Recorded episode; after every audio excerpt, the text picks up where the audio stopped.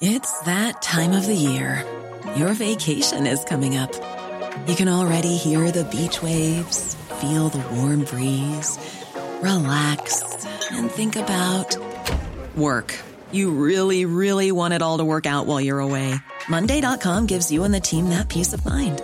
When all work is on one platform and everyone's in sync, things just flow wherever you are. Tap the banner to go to Monday.com.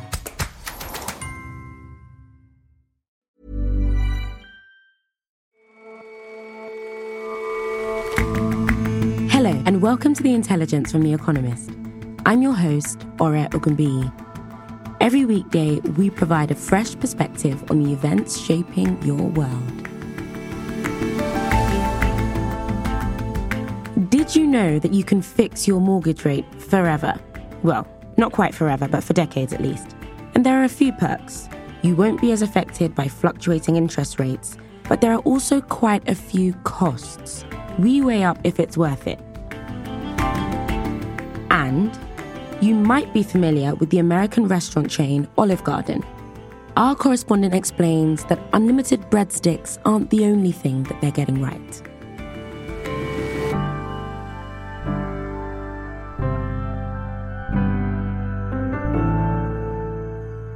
But first,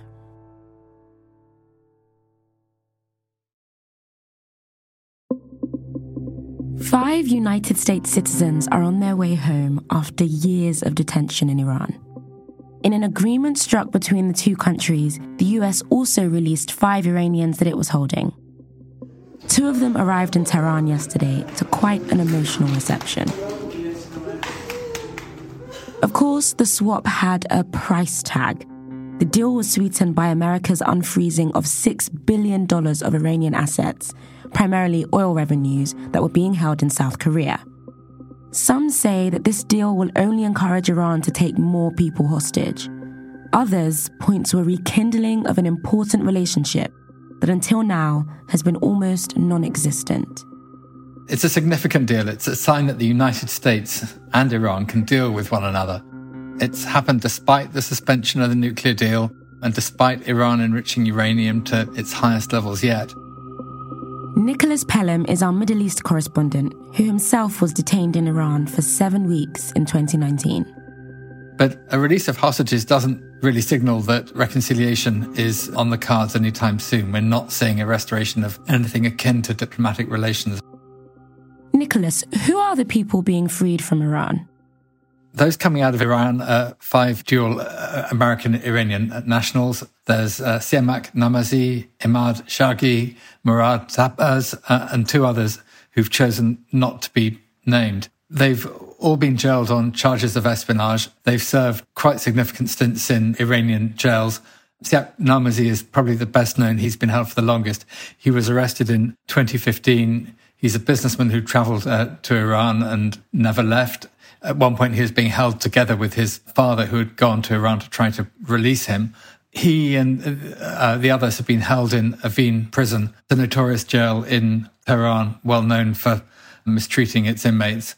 They were released from incarceration last month and placed under house arrest. So that was a sign that there was some deal that was afoot. And then on Monday afternoon, they boarded a plane for Doha, the capital of Qatar, and they're now being uh, held in an American facility before flying on to America. Now, what's America giving up in return? The Biden administration has come in for quite a bit of flack. The United States says it's uh, releasing five Iranians, some of whom have been held in American jails.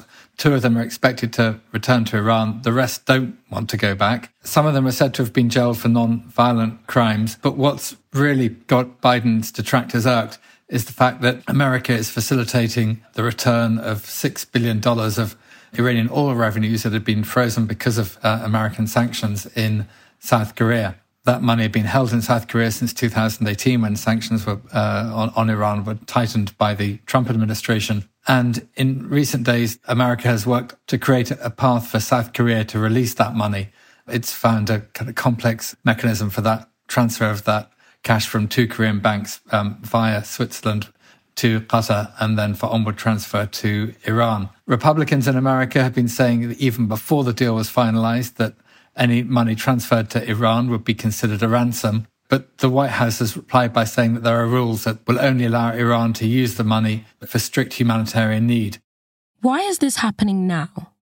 It's taken many months to negotiate this deal, but there are a lot of converging events that are happening. Iran is cash strapped, got very high rates of inflation, and it needs to find a way of shoring up its succession and getting international buy in come the day when the supreme leader, Ayatollah Ali Khamenei, who's now in his mid 80s, dies. And it wants to ensure that the world is on board with that succession. And I think perhaps most importantly, it's got to find a way of dealing with a, a deeply uh, disgruntled population. It's very nervous that external actors could lend support for a protest movement that really shook the regime a year ago after the death of Mahsa Amini, a young Kurdish woman who'd been detained for showing a bit of hair beneath her veil.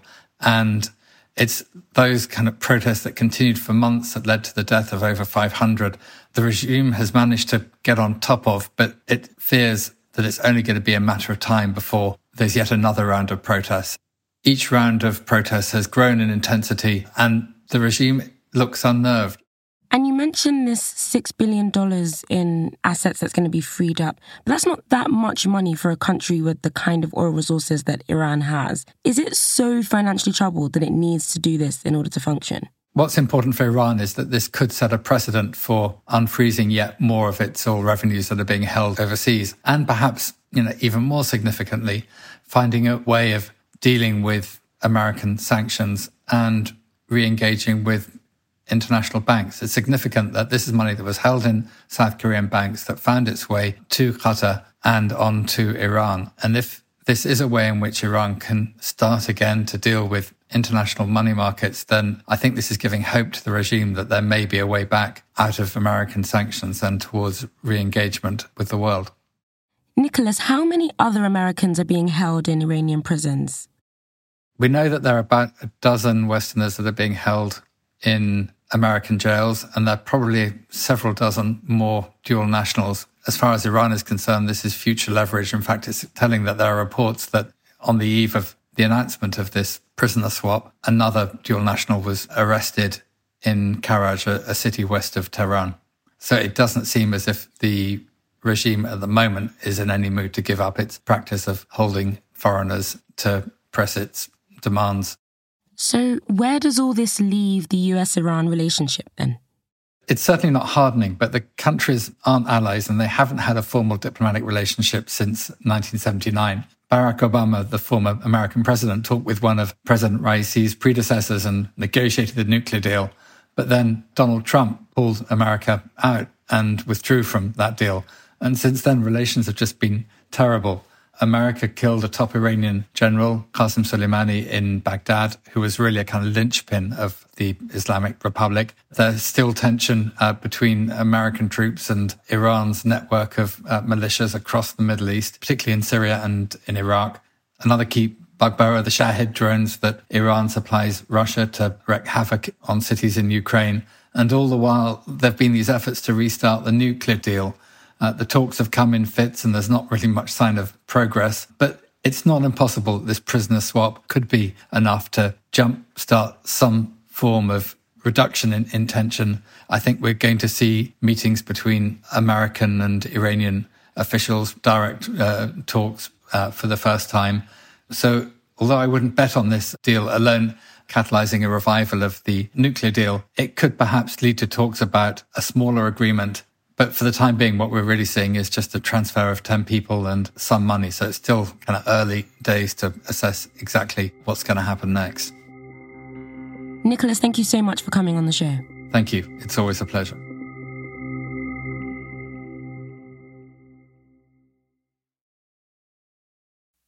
In case you haven't heard, we're making a few changes around here. Next month, we're launching our new subscription, Economist Podcasts Plus. Don't fret, everyone will still be able to listen to these weekday episodes of The Intelligence. But to enjoy our full suite of podcasts, including our specialist weekly shows like Babbage, Drum Tower, and our incredibly exciting new show, The Weekend Intelligence, you'll need to sign up. If you're already an Economist subscriber, thank you. You're already covered by your existing plan. But if you're not a subscriber yet, listen up. If you sign up for Economist Podcast Plus before October 17th, you can get a year long subscription for just $2 a month, which is half price. So come on, all the details are in the show notes.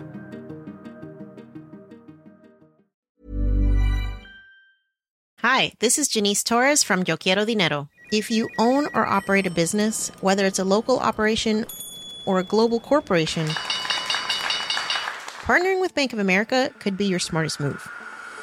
By teaming with Bank of America, you'll enjoy exclusive digital tools, award winning insights, and business solutions so powerful you'll make every move matter. Position your business to capitalize on opportunity in a moment's notice. Visit bankofamerica.com slash banking for business to learn more. What would you like the power to do? Bank of America NA, copyright 2024.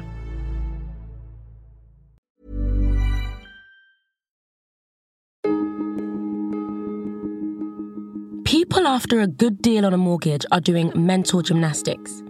With high interest rates, it can feel like a circular internal debate of whether or not you should fix and how long for. The longer the fix, the more security you get that your mortgage payments will be the same no matter what happens. And while eliminating the anxiety and going for a forever fix might sound tempting, it has its own complications. Whether or not you can fix a mortgage forever all depends on where you live. So, in a small number of countries, basically just the US and Denmark, this is what pretty much everyone does, and 30 year fixed rate mortgages are the norm.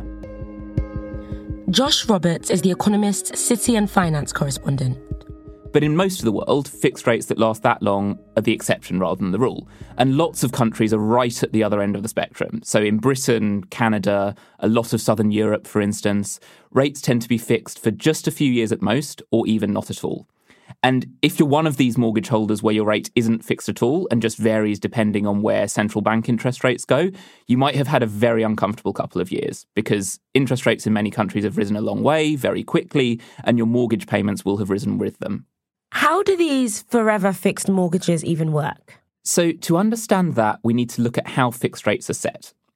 Whoever's lending to you, it could be a bank, it could be a building society, the bond market, whatever, is either borrowing the money themselves or they're choosing to lend it to you rather than to somebody else. So, a bank would be borrowing it from their depositors, and a bond investor would be, say, lending to you rather than buying government bonds and lending to them. The key point is that in both cases, they're giving up interest payments elsewhere. So the bank is paying interest to depositors, the investor is forfeiting the interest they'd have got from government bonds. So if they're going to lend to you at all, you need to compensate them for that. And that's what the interest rate on your mortgage does.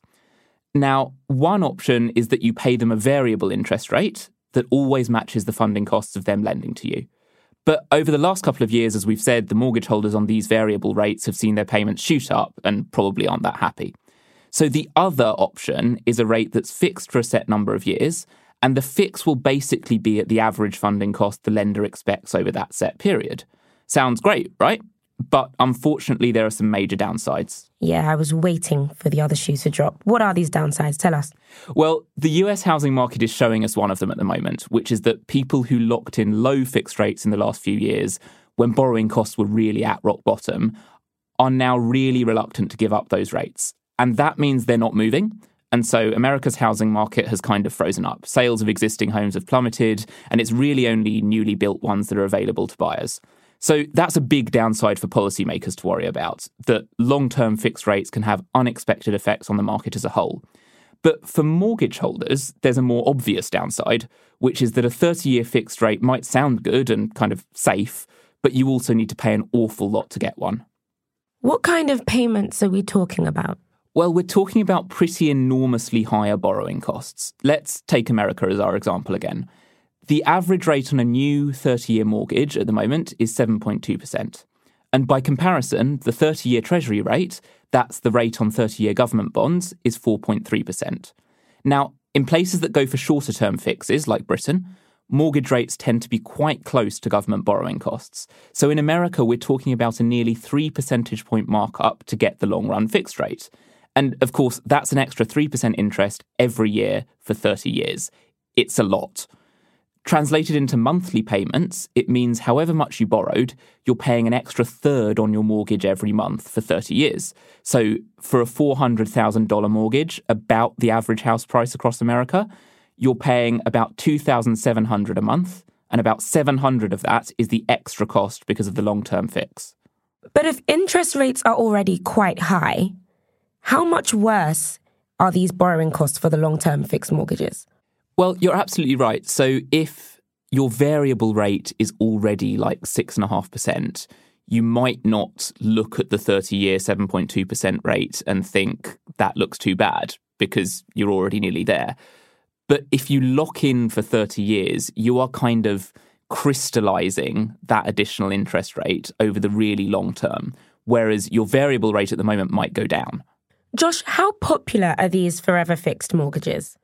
Well, in America and Denmark, very popular. Most people use them, in fact. But in other countries, this extra cost might be why they're so rare. The higher interest rate basically arises because it's much harder for lenders, banks, bond investors, whoever, to lend at a fixed rate in the long run. And governments could intervene to cap the costs they charge to do that, but that kind of just disincentivizes them from lending in the first place, so it doesn't really work.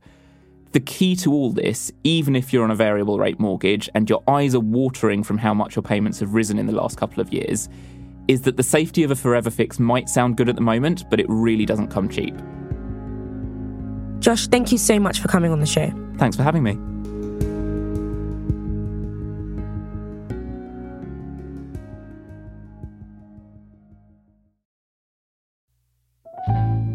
Hey, thanks. I'm just looking for a table for one. Can I just start with some water, please? Recently, I ventured out to an Italian restaurant in the burbs. Our correspondent, Rebecca Jackson, has been eating out in Washington. Do you like anything to drink for you? Ice water with lemon? Yes, thank you. You're welcome. I'm seated at a booth in Olive Garden. It's 6 p.m. It's a real representative mix of people.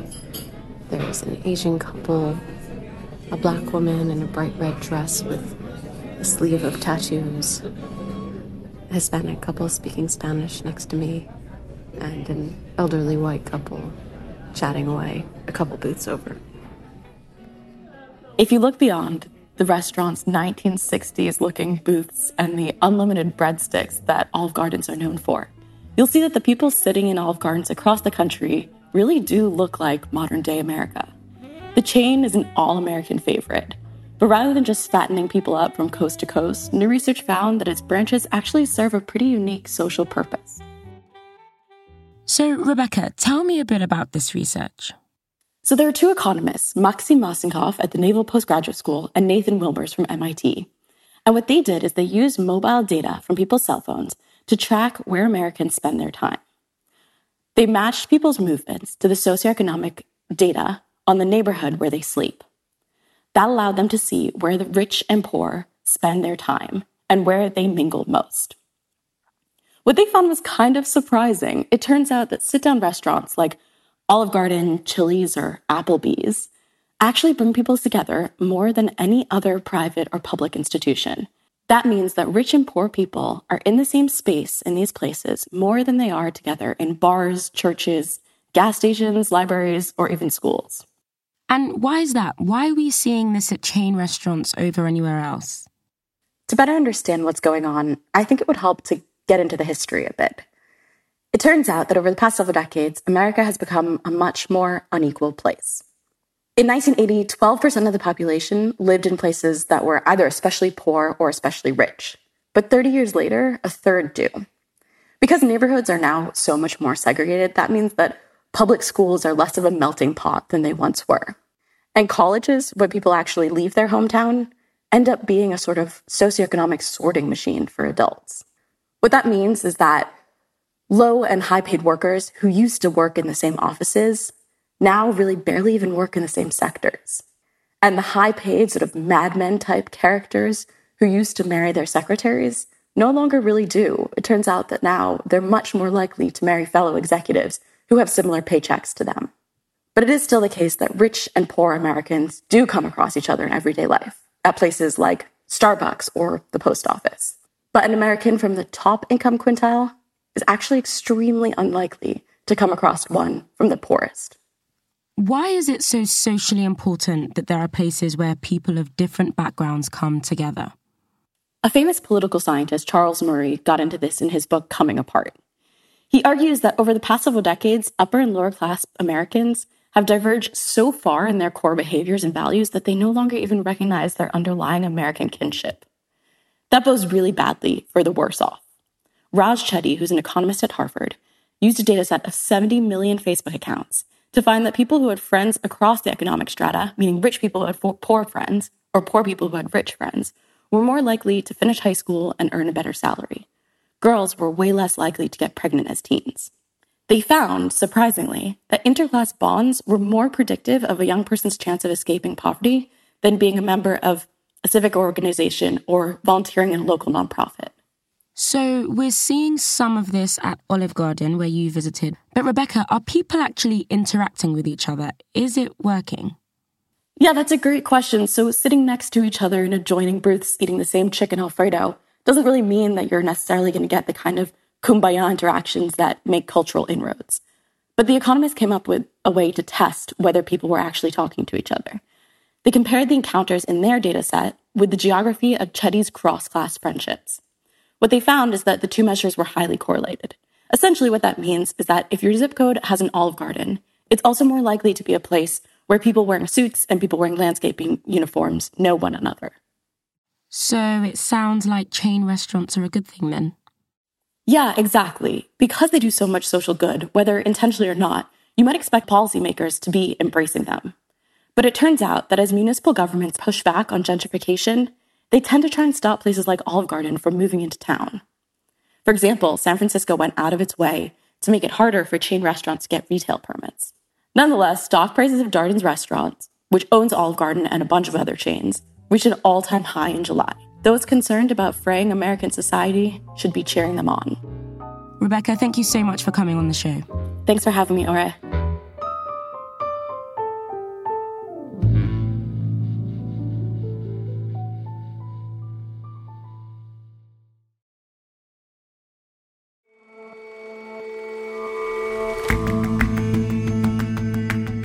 That's all for this episode of The Intelligence. Don't forget, Economist Podcast Plus launches next month. So if you don't already subscribe to The Economist, you'll need to sign up to listen to all of our offerings. It's going for half price until October 17th. Follow the link in our show notes to find out more. And we'll see you back here tomorrow.